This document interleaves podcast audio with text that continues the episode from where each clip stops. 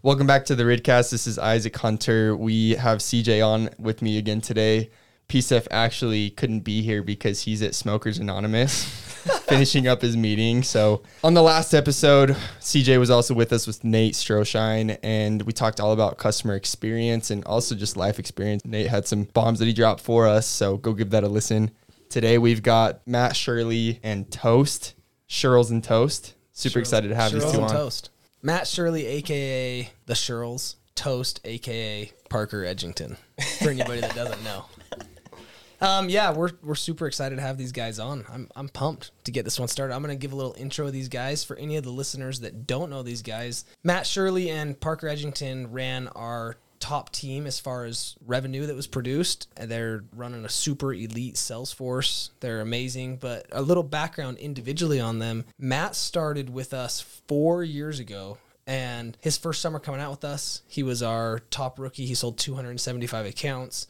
The next summer, he sold 440.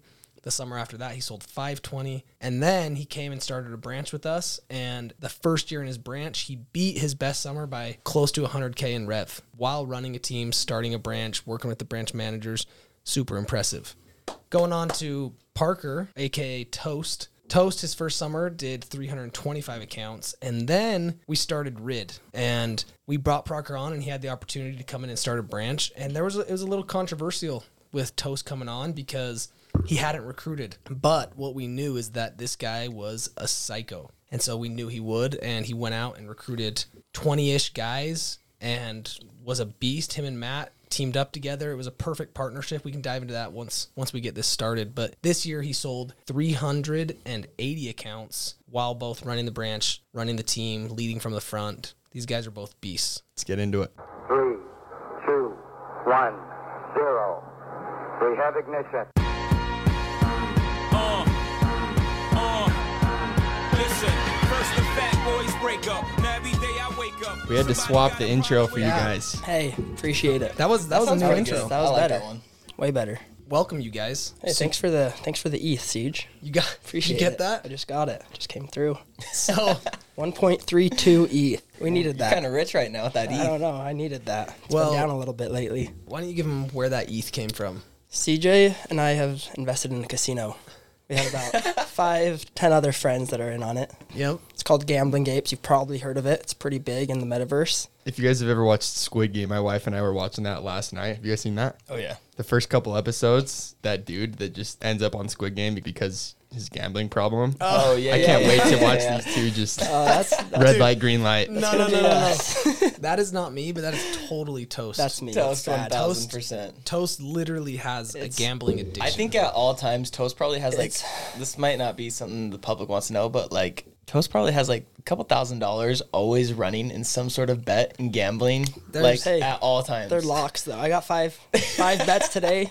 Bets have been placed. If you guys need a good bookie, basketball. I think Toast is your best bookie out there. I'm good. He's basically, we call him Caesar because he's the palace of all bookies. Just keep on winning. There really probably is 5 to 10K circulating at all times. I hang out with Parker probably every day when he's in town, and Parker's 24/7 on his phone. I'm like, "What are you doing? Texting somebody?" He's like, "No, I'm placing bets."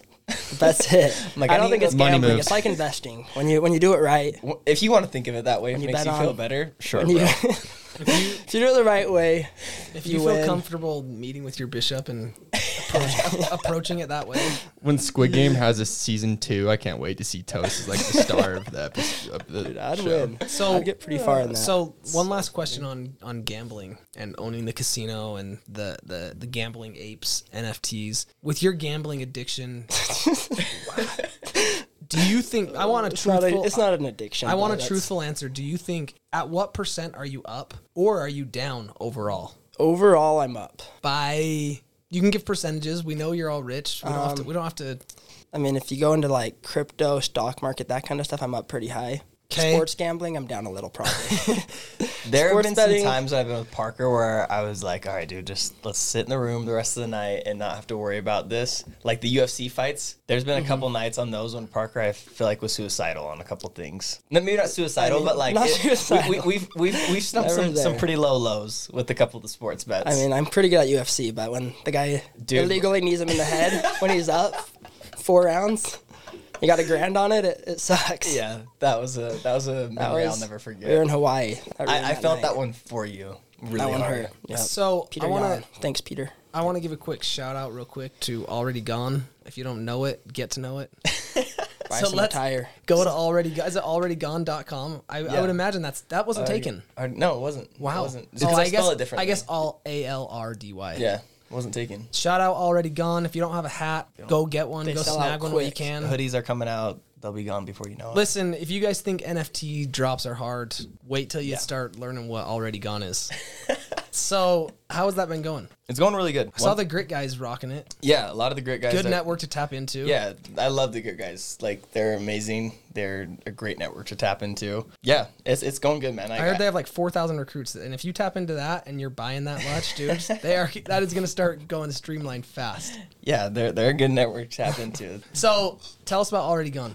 It honestly goes back a lot further than what people would think. When I got home from my mission, I was like, yo, one of my friends hit me up and he's like, dude, I have a clothing brand. Like, and I was like, dude, that's so sick. I've always wanted to start something like that. And anyways, he lived in Seattle. I lived in Utah, and it just like didn't work out. And then ever since then, like I was like a cool thought in the back of my mind. I was like, oh, I want to start a clothing brand. And for like the past couple of years, I always try and think of like names, ideas, like concepts of things to be a little bit different, anything like that. And like when I do school projects, like I'd base it off some clothing brand, and it just like never really came in anything because I didn't want to push it really hard. And then when we started RIDD, me and Parker were like, yo, we should get an embroidery machine so we can like merch out our boys and stuff with everything. Vox was too slow. Way too slow. We had all this Green X stuff that we're just like, oh, let's just slap logos over it. And like, you know, we spent $1,500 on that machine. Yeah, we spent a lot of money on that machine. And so is Parker in on Alrdy Gone? Parker's in it.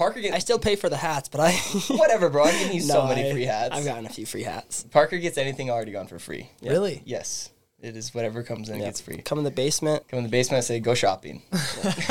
grab my hat. Well, so how it started is, so we had this embroidery machine, and it's also a sewing machine. And I started making RIDD stuff, and I was like, dude, this is so sick and so fun. Like, I love the creative process behind it. And one of the things where people always fail with clothing is, in order to start something, you have MOQs. They're like your minimum order quantities. Mm-hmm.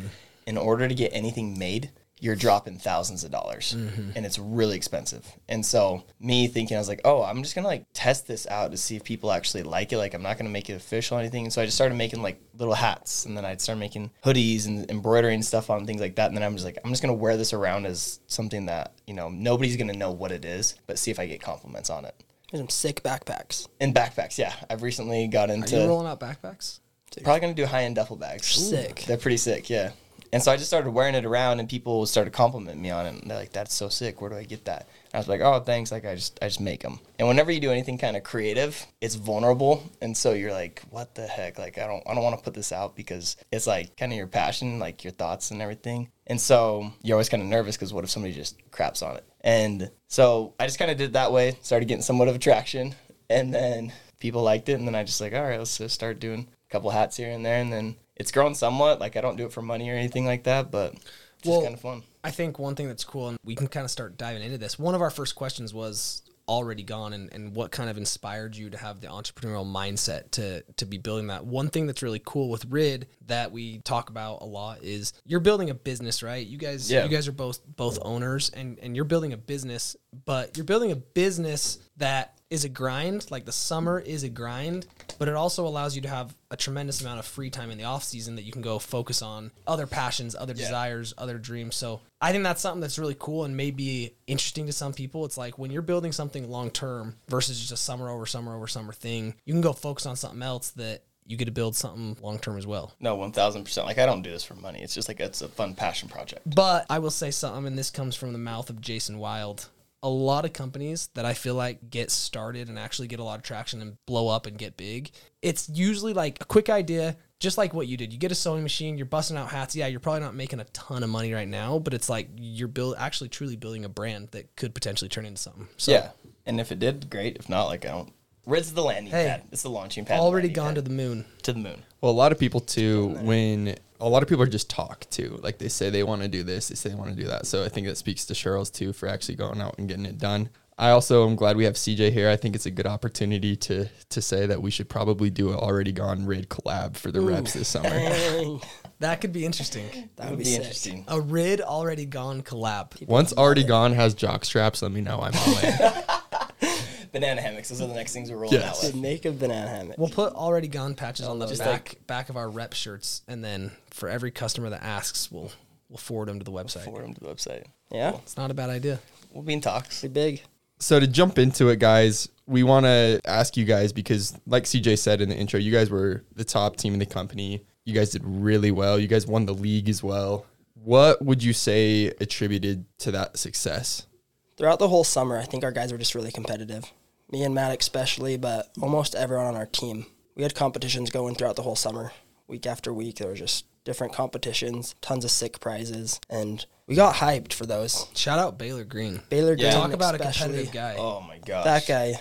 I had my first 10-day, and the next day he has 12. Yeah. He's that guy that, that's what, drives him. He's got to be the best, always. Yeah, it's amazing. It's a great quality. Yeah. I think one thing that goes to that, too, that you're kind of explaining is, when people have that mindset and they're that competitive, everything trickles from the top down. Yeah. And I think we saw that in Tampa. Competitions would always get out earlier, would always stay out late. Baylor would get dark. He'd have four cells after 9:30. Yeah. Speaking on that, how many teams in the industry do you think stop at 8 o'clock? What percentage? Majority of all of them. I feel like whenever I run into somebody on the doors or, we'll be talking and they'll be like, what time do you stop knocking? 8:15. So I'm basically finishing up my callbacks. Okay. And then how often do you think by pushing that extra hour, what percentage of revenue is rolling in after that hour? But you're probably getting 10 to 15 counts after 8:45. I feel like on a nightly basis, we would get the team.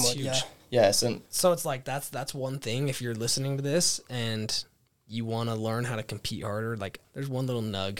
That's what the people want. They want nugs. Especially for those that aren't even in the industry too. I think that's just a good principle to learn. Even if you're at your 9 to 5 or whatever. My dad, for example, is one that he works so hard, and a lot of the times he's not compensated for that the ways that we are too, right? Because he's getting on that salary versus us. On commission and things like that. But he's an amazing example to me of putting in the extra work and working that extra hour, kind of like we are. It pays off. It really does. That's why these guys were the top team in the company. Yeah. Everyone on our team had a segue, which I think was awesome. I think it honestly makes those nights a lot easier. Oh, 100%. It doesn't suck knocking at night. So that poses a question, though.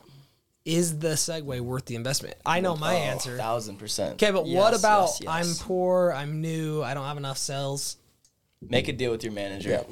Make a deal with your manager to get the segue. Get the segue. Callbacks, it just makes it so much easier. You knock more doors. You can knock fresh doors way later, and then you still have time to go hit all your callbacks because you can just rip through them. Amazing conversation starter. Everyone loves asking what that thing is you're riding. They've already seen you ride past their house once or twice throughout the day. If you're milking the area, they've seen you in there for the past 5 days. Yeah. Just ripping around. They want that Segway guy to knock on their door. Seen you maybe hit a couple cars on it accidentally while you're looking down your iPad. Dude, when they see Toast with his mullet rolling down the street just on a Segway. Blowing in the wind. They're excited for that guy to knock on their door. A few people have seen me crash on that thing. And sidewalks that I'm looking at my iPad, and there's a little 2-inch gap in the sidewalk. Carson Murray, a couple scars. In California, when we knocked in California, Yelp just haunted us. Yelp everybody was on it, and everybody was using it. And there was a person who posted some pictures of Carson where he had his Segway. There's a picture of him waiting at the doorstep, and then the Segway starts to roll down and then just bashes right into this person's car, and you can see him running after it. Oh my gosh, dude. I'm not gonna lie, it hasn't hit any cars, but I've definitely caught it on the way hitting a couple cars. So when those wheels start spinning fast on you, you lift it up. Yeah. Gotta watch your shins. Okay, so moving on, and this is kind of an in-depth on what we want your guys' advice, opinions, thoughts. So is leadership something you can develop, or is it something that you were given, an inherent ability that you have? Are you born a leader, or can you develop it, right? I think it's so I feel like a lot of people, they do have just more natural born leader characteristics. And that's the sense of being able to be comfortable and talking in front of people, and like the leader that we all look at as like a general leader, somebody that leads a group of people, right? The manager, whatever that might be. Mm-hmm. But at the end of the day too, it's like there's so many different kind of like silent leaders that just lead by action. And I don't think that's something that somebody's born with, right? Just by setting the tone or doing anything, just kind of in general by being themselves and being a hard worker. It depends on what you define as a leader, right? I think there are definitely some characteristics that you can develop and like grow over time, like being comfortable in front of people, being able to lead from the front, and your work ethic and stuff like that. But I think it's definitely, it's kind of can go either way, depending on what way you look at a leader. Yeah, I think you can definitely become a leader if you want to become a leader. I think the main things are just surrounding yourself around other leaders. If you surround yourself around guys that are leaders, you'll naturally just become a leader. Yeah. I think if you aren't a leader naturally and you want to become a leader, you start reading books about leadership. And if you want to be a leader, I think anyone can be a leader. You think you can become one? I think you can become one if you want to. One other thing that I think is super important with leadership is, if any of you have ever seen the Dancing Guy video, it's kind of like a little viral video on YouTube, but there's this dude dancing in the middle of just this grass field with a bunch of people around, and everyone's kind of like laughing at him. He's the only dude dancing, but then one person hopped in, and he was dancing for like a good 2-3 minutes by himself, and then one person hopped in. He was the first follower, and then within like a minute, there was just a mosh of people. So I think that to speak to these guys' points, there is some level of inherent ability, some natural level of leadership. It is something that you can develop, but it's okay to also not always be the one taking the reins, because in this example, the first follower was the one who really had the power. And so sometimes it's okay to be a follower too. You don't always have to be a leader to have power.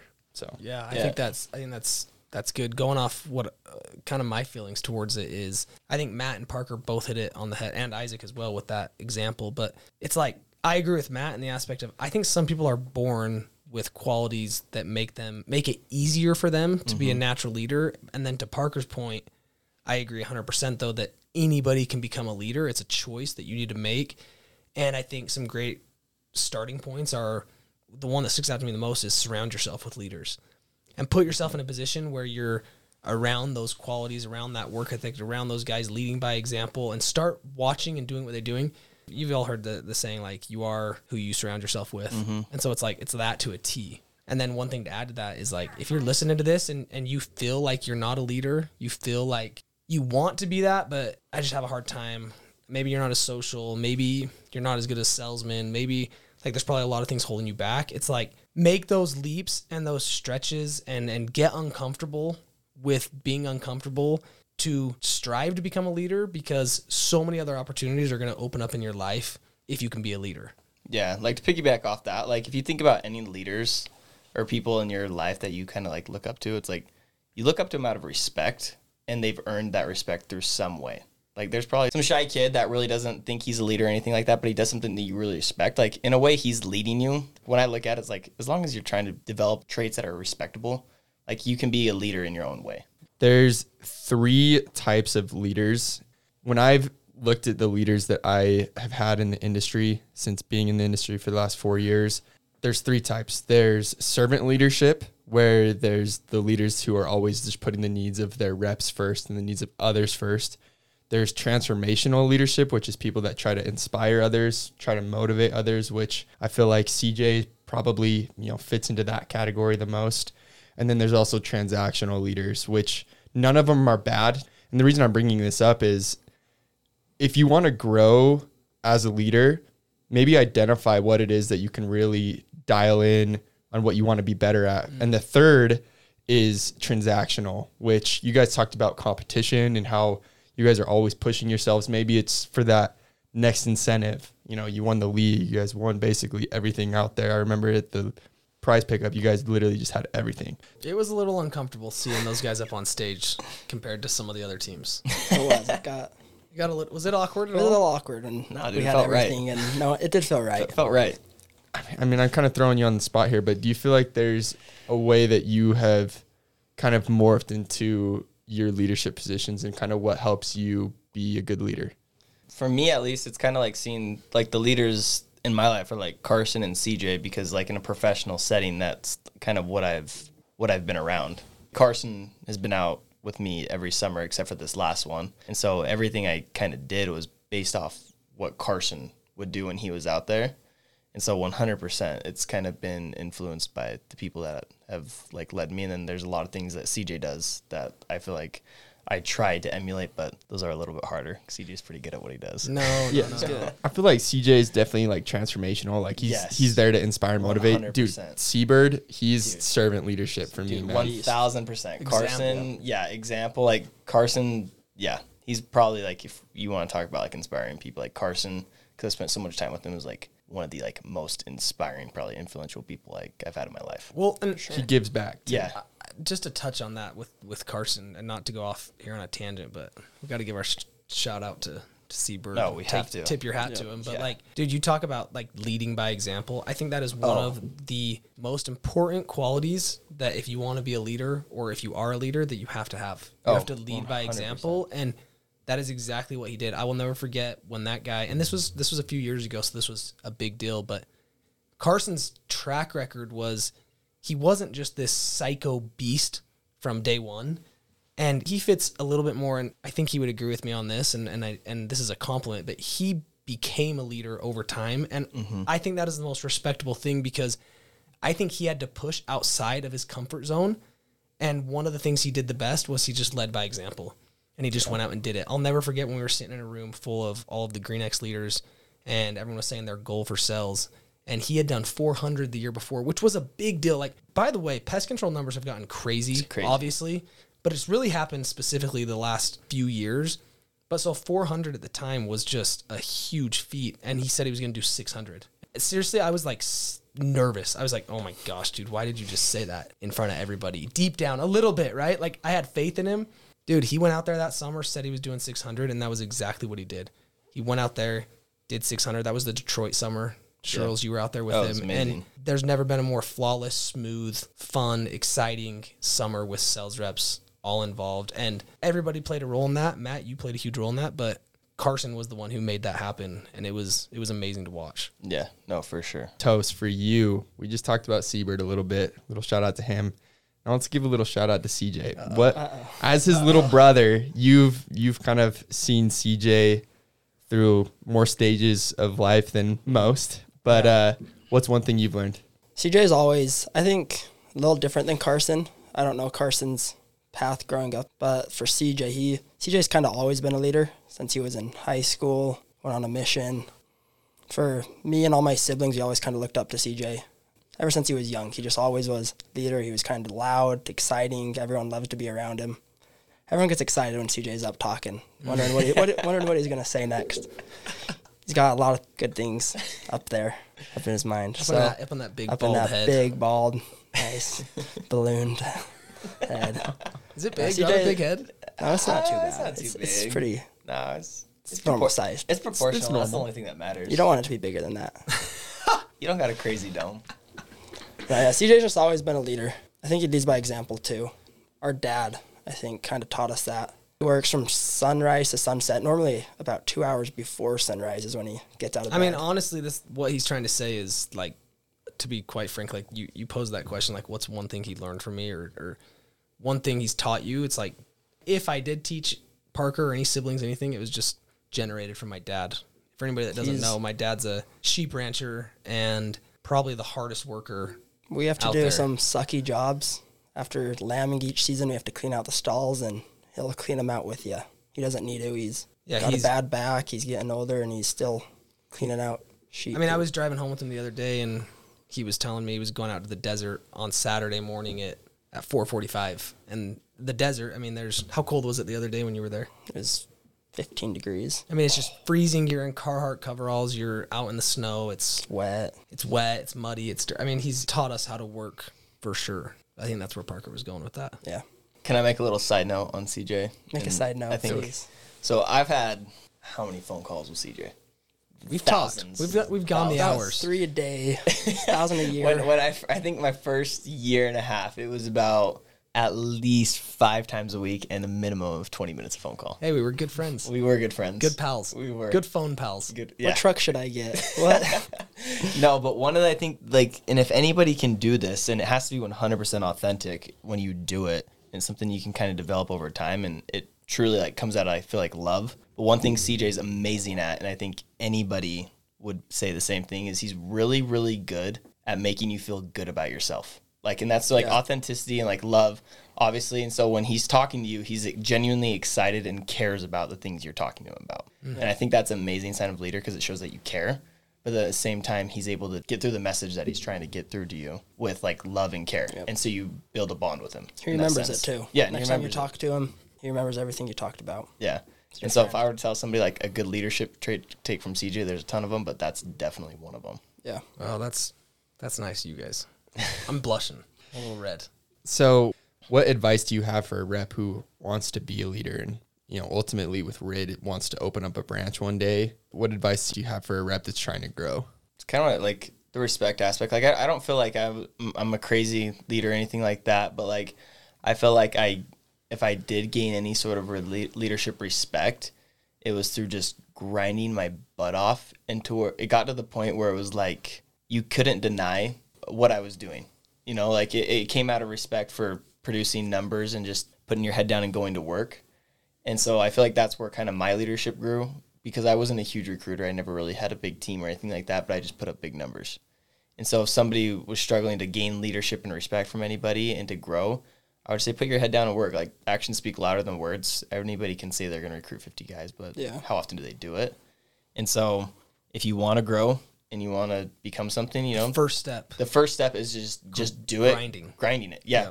Reaching out to people, recruiting as much as you can, putting yourself out there, making yourself vulnerable. The off season's long. It's 8 months, and people a lot of times are lazy during that 8 months. If you just spend a few hours a day at the office, you can start recruiting a lot of people. You can start training. You can become a leader. Yeah. And going off Matt's point, it's a great point to dive into, because it's like, so there's two sides of this industry, right? There's personal sales and then there's recruiting, and they're both very valuable, but they go hand in hand. Like, you can't recruit if you don't sell a lot. And and it doesn't have to be a crazy number, right? Like there's regionals in this industry, not even at RIDD, but in this industry that sell 150, 200, 250 accounts and have a huge, massive team. And it's like, those are amazing leaders. So it doesn't have to be a lot. It has to be what you said, Matt. It has to be that you grind, that you work the hours, that you're going hard. The same thing with recruiting. It has to be that you're grinding, you're going hard. I think that's a great first step for advice for anybody that's looking to grow into a leader, not to hijack. Because I want to hear Parker's thought on it too. But it's like, there's no shortcuts. Yeah. And I think that applies to this industry, and it applies to life. There's no easy road. Like, you're not going to build a region or get into a branch if you don't go recruit. You have to, right? And so there's no shortcuts. So put your head down and get through it. So Parker, the question was, if there's a sales rep that's looking to grow and wants to become a leader and work towards starting a branch, what advice do you have for them? Just be, when you're talking to your friends day to day, when you're in your daily conversations, you just got to bring up what you're doing with your life. Everyone likes talking about work, what they're doing. So you're saying recruiting. That's for recruiting. If you want to start recruiting, start a branch, become a leader, when you're out there in the summer, you just got to start talking about it. People love talking about their work, want to be open about it. So what do you have to say? Florida. What do you have to say to the people that have a hard time doing that? Because I think for you that's natural. For me, that was natural. There's other guys who have recruited that's not natural. Yeah, it is. It can be hard at first. It wasn't for me because I do it naturally, but you just got to do it the right way. Just like the doors, it's uncomfortable the first few times you do it. I was probably one of the worst sales reps for 3 days in this industry. Hold on, side note. I hated it. This is dead serious. Cried once. Parker sold, what was it, 325 his first summer. The day Parker got there, I was out in market with him. And I went out to knock with, I told him to go knock, and I was like, dude, I'll come knock with you at the end of the night. I think I took 2 laps around the neighborhood before I knocked my first door. I was pretty nervous. No segue that day. So he went out and knocked. I will have it made known that Parker's pitch was truthfully probably one of the worst pitches I've ever heard in my entire life. I remember calling I even called my parents and was like, Mom, Dad, this honestly, like, it wasn't pretty. Like, I'm nervous. It was bad. But going back to that work ethic and doing uncomfortable things, it's like he stuck with it and put his head down and pushed through it. Yeah, it was uncomfortable for me, and then I figured out how to do it, and pest control now is pretty comfortable for me to go knock on a door. And if it's hard for you to bring it up in conversations, you just got to do it, figure out the right way to do it. So your advice is, if you want to be a leader, if you want to start a branch, you have to recruit. That's and the if first. And if recruiting's hard, just put your head down and go. Like, there's no shortcuts. A little advice on that. And Parker always says this, but I'll sit down and fire out DMs and messages and hit up people and treat it like a job. Yeah. Just dedicate 30 minutes and a couple hours a day or whatever you want to really treat it as. And it helps put you in the mindset to be able to have those conversations, because then it becomes more naturally. And if you treat it like a job, you're going to treat it like it's something real. The money you're making, it's a nice job, so you will need to treat it more like a job. You got to put your head down and get through that. Yeah. Just like Toast was talking about, like the first few days were tough for him. There's a learning curve to anything that's unknown too. Yeah. You know, we were talking about him getting out there and selling. We're talking about leadership, and sometimes it is uncomfortable to have those conversations or to do these things. But just like you guys have talked about, there's no shortcut to sustainable growth and sustainable leadership. Like, you've got to be able to just put yourself in uncomfortable positions if you want to be able to personally grow and do things that you've never done before if you want to be something better. No, so for sure. Agreed. But Matt, with you, we've talked about obviously reps wanting to open up a branch and kind of the vision that we've painted there. How was that vision kind of painted for you back when RIDD first opened up, and the branch model, the incentive that it offers to you? Like, you know, why are you still here doing this? Kind of a little story on this, on like how we kind of got here and why I'm still doing this is, so my third summer we were out in San Antonio, Texas. It was COVID summer. And I remember we love the Covins. I loved that summer. That was an amazing summer. It was a good summer. Isn't it crazy? That was probably one of the industry's best summers. Ever. Yeah, that was everybody was home. Everybody was home. It was amazing. Yeah. Bringing on another pandemic. No, I'm just kidding. Don't do that. Easy, dude. I'm still totally here. Kidding. Totally going to be here for 5 more years. Yeah. As long as we can hire technicians and just get the trucks, bring on another pandemic. Yeah. Say it. No. But no, I vividly remember this. I remember the house I was out in front of, and I got off the phone call with the owner of the company, and then I remember getting on my phone. Who? With EnviroGuard, with Nate. Okay. And so, super cool guy. Like when I say this, like I mean this, like out of like all respect to him and everything. But it was just like a turning point, and like it was like my waking moment in my life, like one of those kind of moments. Wait. So you're out in the summer, you're knocking. So I'm out in the summer. I vividly remember the neighborhood I was in San Antonio, Texas. And you're having this moment of like what? So I called Nate. I was like, hey, dude, I have a question about one of these technicians. By the way, for anybody that doesn't know, the EnviroGuard owners, they had like 15,000 customers, and they probably are the most involved owners of any company. Like, he's calling the owners as just a rep to them, right? Mm-hmm. These guys are super involved. Yeah, they were awesome. Kudos to them. And so I called him, and we talked on the phone, and then I got on my phone, kind of broke my rule on the doors. I looked at my Instagram, and I saw somebody else in another company. Wait, you pulled out the gram. I pulled out the gram. Yeah. Dude, we might have to edit that. So hold on. We might have to edit that. Little side note. So I was at like, this was like 5:00. I'm at like 5 cells on the day. So like, I'm like, you should be feeling on top of the world, right? You're at 5 cells. Yeah. Out there. It's a great day, but I was just like down in the dumps. Like I was just like, I'm done with this. Like knocking. Talked to Nate on the phone. It was about a technician and getting a certain deal. And then I got my phone and I saw something on Instagram, and it just pissed me off. And I was just like, we're out here making great money. But I was like, I'm so sick of making all these people so rich. I'm like, yeah, I'm making great money myself. But long term, I'm like, next year I'm going to have to come out. I'm going to be doing this exact same thing. It's going to be the same dog and pony show for as long as I'm doing this. I think I was at like 480 accounts in the summer at this time. And I literally was like, you know, this is great, but I'm done with this. I'm figuring out something else. Screw this. I want to go start my own company. Something, not even in pest control. I was like, Alrdy Gone. No, that was not. I was like, no, but you had this. I was like, moment. I'm like, yeah, I have my real estate license. I'm pretty like I'm graduated from college. Like I'm pretty well set up to where if I wanted to go, probably do something else somewhere, I could probably make similar money if I put my head down and grind like I did for this. Yeah. And I was just pissed. I remember kicking this rock and it just flew. And I was like, screw this. Kicking this rock. I vividly remember kicking this rock, and then just went out, kept knocking. And I think I finished, like, it was an amazing day. I still remember that neighborhood. I think I went back there about 5 times throughout the summer. I think every house in that neighborhood finished with 12 on the day, and you are just and I was pissed. Hating life. Yeah, I think I finished with 11 on the day. I got in my car, and I was just like, I'm going to pick up Dodds. I'm pissed. Shout out Dodds. We love Dodds. And so the rest of the summer, I was just, like, trying to scheme of different ways and stuff that I could get out of this rat race. Because every year, I'm like, I'm going to be starting from zero, and I'm going to have to do this every freaking year. Like, where is this taking me? Yeah, and I'm like, but then the guy just got off the phone call. He's going to be making money for the rest of his life as long as his account stays active. And the person's Instagram I saw, I'm funding their freaking vacation. And so got in my car, left, and I'm just like, all right, this is kind of my last hurrah. I'm done with this. And then as soon as we got back from the summer, CJ...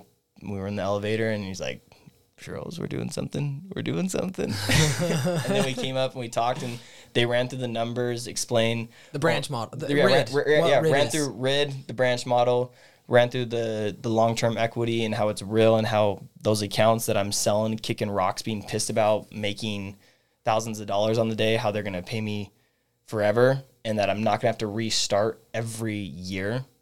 It was like a weight lifted off my shoulders. I was like, this is amazing. We can grind this out for a couple more years, make amazing money throughout it. And then it was just nice knowing somewhere I can, like, legit plant my feet and build something long-term. Because I feel like everybody who does this job, they want something that's theirs, right? They're all making money selling to own something. Dude, everyone. And we talked about this in episode 1 with me and Carson, but everybody that thinks they're going to do this for more than 2 or 3 years. If you're on year 3 and you don't own your company or a part of your company or a franchise or a branch, unless you have 100+ guys, yeah, you are on a hamster wheel that you're running, right? I always use this analogy, but you're on a hamster wheel, you're running, and your company throws you a piece of cheese when the summer comes.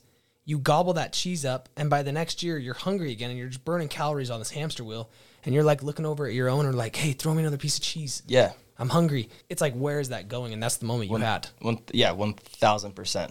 That's interesting. And I feel like everybody's had that moment. Well, yeah. I had that moment my first summer. It took me 3 summers to get there. My first summer. I was 2 months into the summer, and I was like, I only get paid on these once.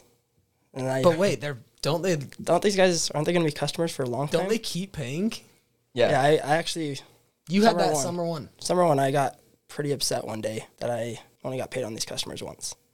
I realized pretty quick I wanted... Dude, and shout out, honestly, Parker is so good at that. Like, that is something he would notice year one. He's so smart. 1,000%. Like, dude, with all this gambling, seriously, people that don't know Parker, he's so good at investing. He's so involved in the stock market and gambling and... real estate and NFTs and anything new. So it's like, that doesn't surprise me that he figured that out year one. It took me probably 3 or 4 years before I really realized I wanted that. I figured out, I said, you can sell these customers. These are worth something. And I was like, yeah, I just realized pretty quick. Well, and that's what led to when we opened RIDD, the reason Parker got on board with it is like, we knew he knew that and he wanted it. It would have been hard for me to knock summer two without... Yeah, being an owner. And that's what, like, honestly, the coolest part about RIDD is you could go open up a branch with probably somebody else, and you could have equity. Your buy-in's going to be a lot more, but they're probably going to pay you a lot less in percentage.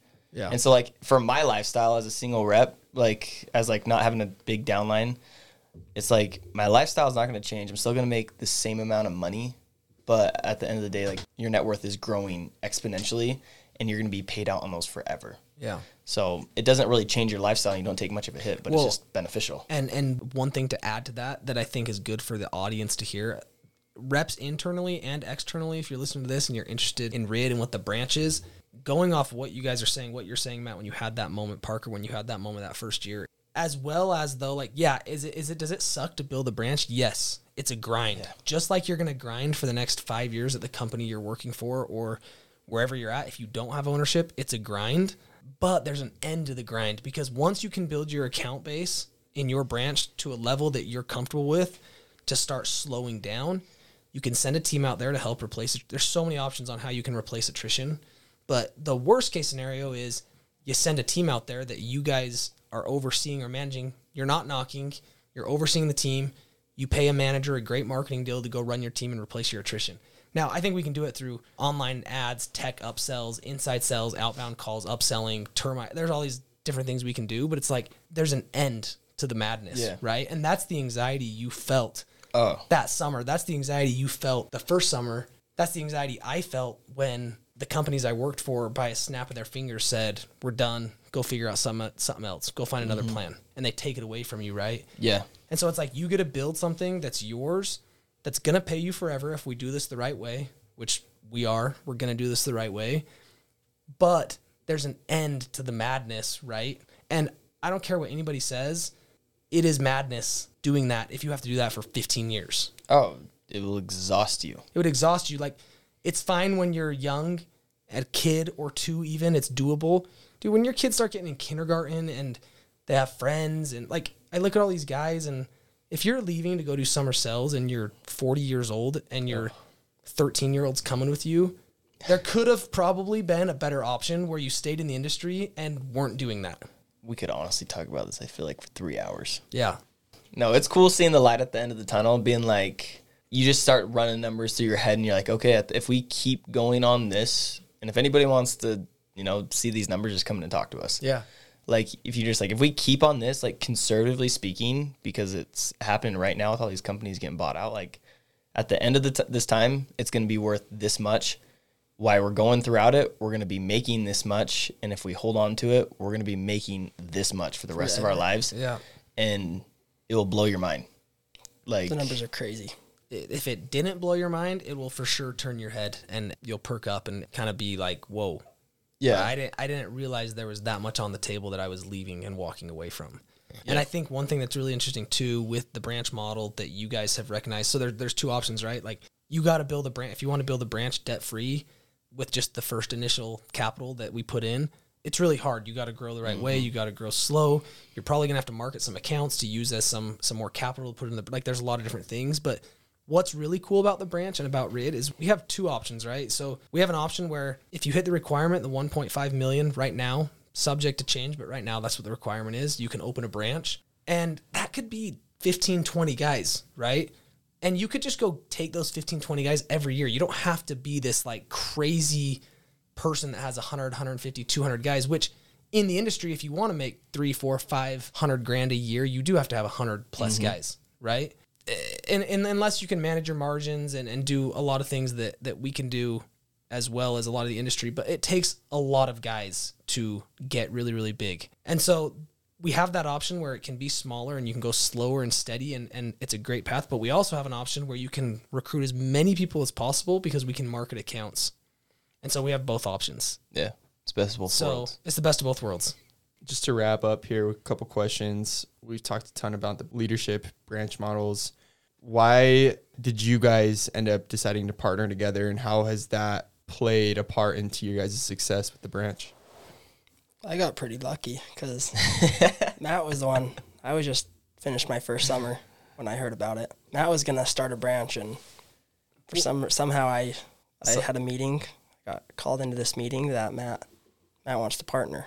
So, yeah, kind of going back to, like, what we talked about, like, leadership. Like, Toast was definitely his first summer. So his first summer was my third summer, and Toast was just the rookie that would piss me off because there'd be some days I'm like, how the heck is he even close to me on the leaderboard? And, like, we talk about, like leaders, like, Toast was never running a meeting, and he wasn't really doing trainings with his guys because it was his first year. They're all learning together. But Toast, did he have guys? Yeah, Toast had 3 guys. Three or 4. Yeah. And, like, I just noticed, like, he was a silent leader, right? Like, he just grinded, put in the work, and, like, it was just the things that, you know, you notice. And so when CJ proposed RIDD to me, obviously they knew I wasn't a crazy recruiter. I haven't done it in the past. I just would throw up good numbers. So you can either partner with somebody or you can go try and do this yourself and really go into lead. And I was like, all right, who would be a good strategic partner running through everybody? And then I was like, I knew, like, I think this was our second meeting, like, after we talked about it. And I thought about 20 people before my literally ran through everybody, I think. And then while we were in the meeting, I literally was like, what about Toast? Like, I'm like, I love working with the kid. Like, we complement each other pretty good. And he's got a network that I don't have because I didn't go to school in high school here. Like, I didn't really know a lot of people. And I was like, let's do it with Toast. And it's been amazing since. When we finagled, I would say, I mean, I don't know if that's a good word, but it was crazy, right? Like, we wanted to do a branch model, and we had all these leaders who we knew would want a branch. And I think this is where everyone thought RIDD was just crazy, like opening 5 branches, and we had to partner everybody. And it was just kind of piecing together. One thing that was really cool with you guys, though, is while we were talking to Shirley about that, and he brought up Parker, we had already been talking to Parker about opening a branch as well. And we kind of went to the main guys and told them all what the branch is and what it looks like. And it was just like the perfect partnership because Parker had put his head down and gone so hard in the summer. We knew he could do a branch, and he hadn't taken off with recruiting. He had his 3 or 4 guys, but I knew what he was capable of recruiting. Like, it was just, I just knew it. Like, anybody that recruits guys your first year, like, nobody recruits their first year typically. Yeah.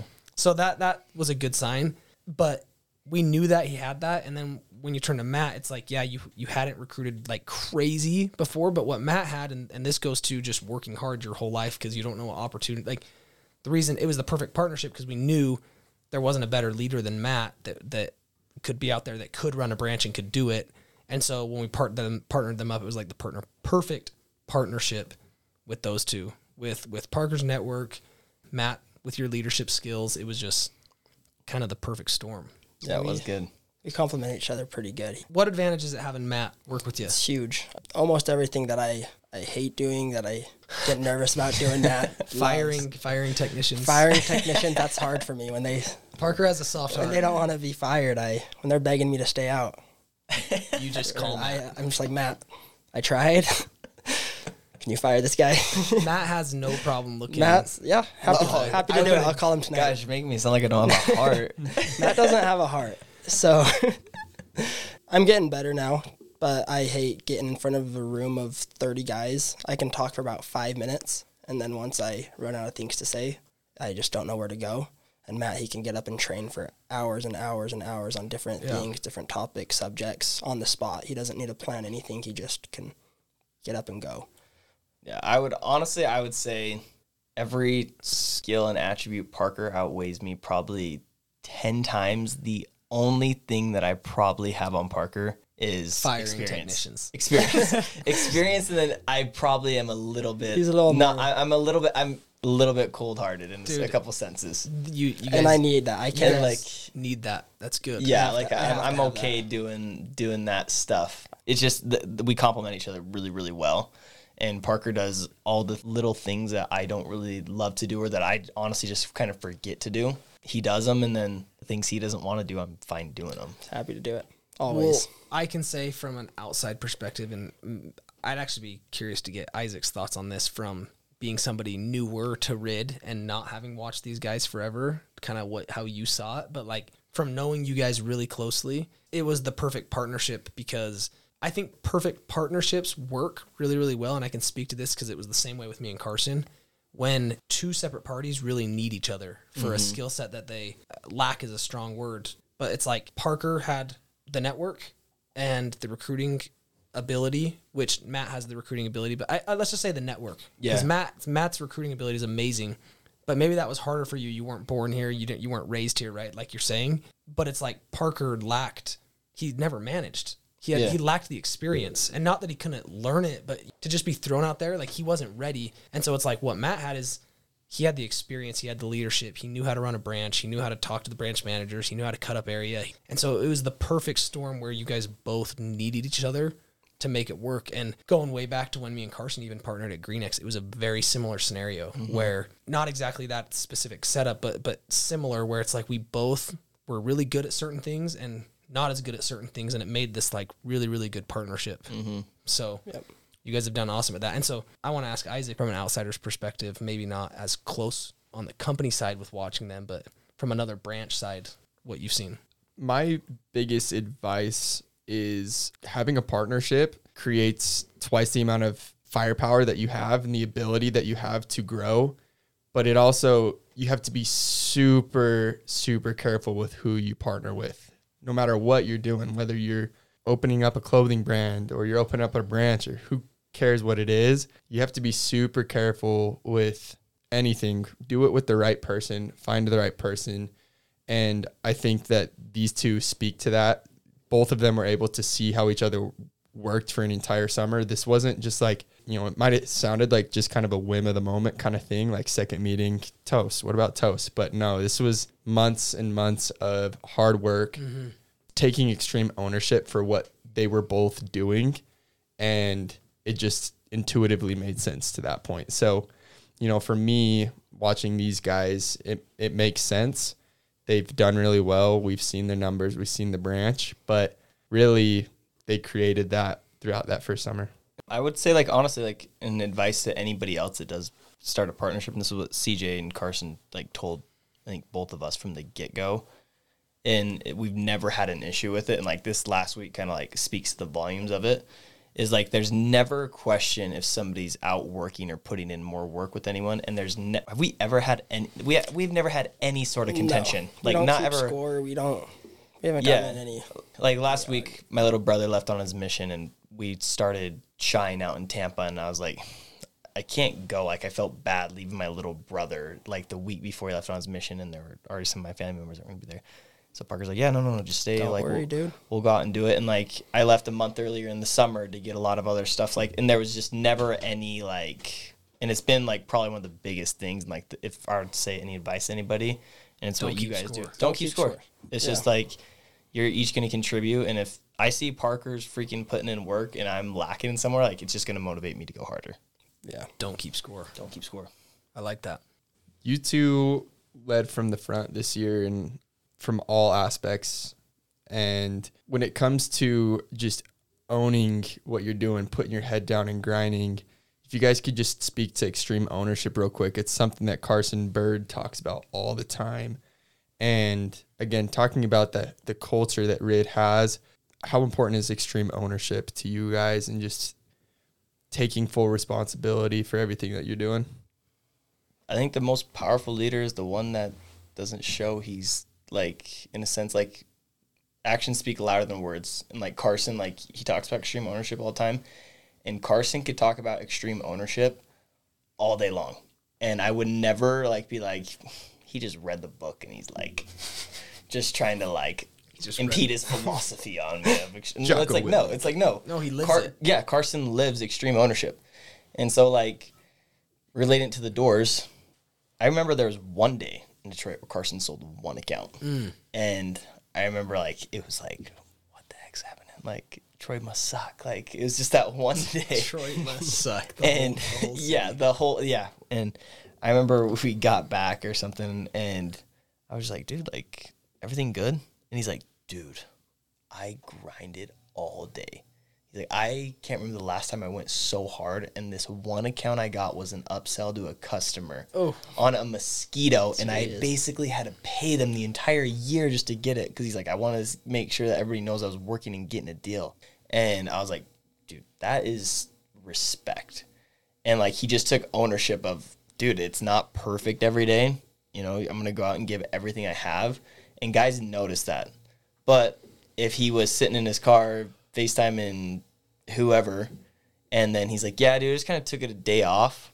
I've been like, well, what the heck's that about, bro? Next time I want to take a day off, I'm just going to remember that. Right. And he just takes extreme ownership. And so leading from the front, not making any excuses, you know, it's for anything in life. Like, it really is. Just as long as you're doing your best and giving it all, it's contagious, and the people around you are going to do it. And then owning up to your mistakes, being really logical about everything that happens in your life and when you're working, and people recognize it, and it's extreme ownership.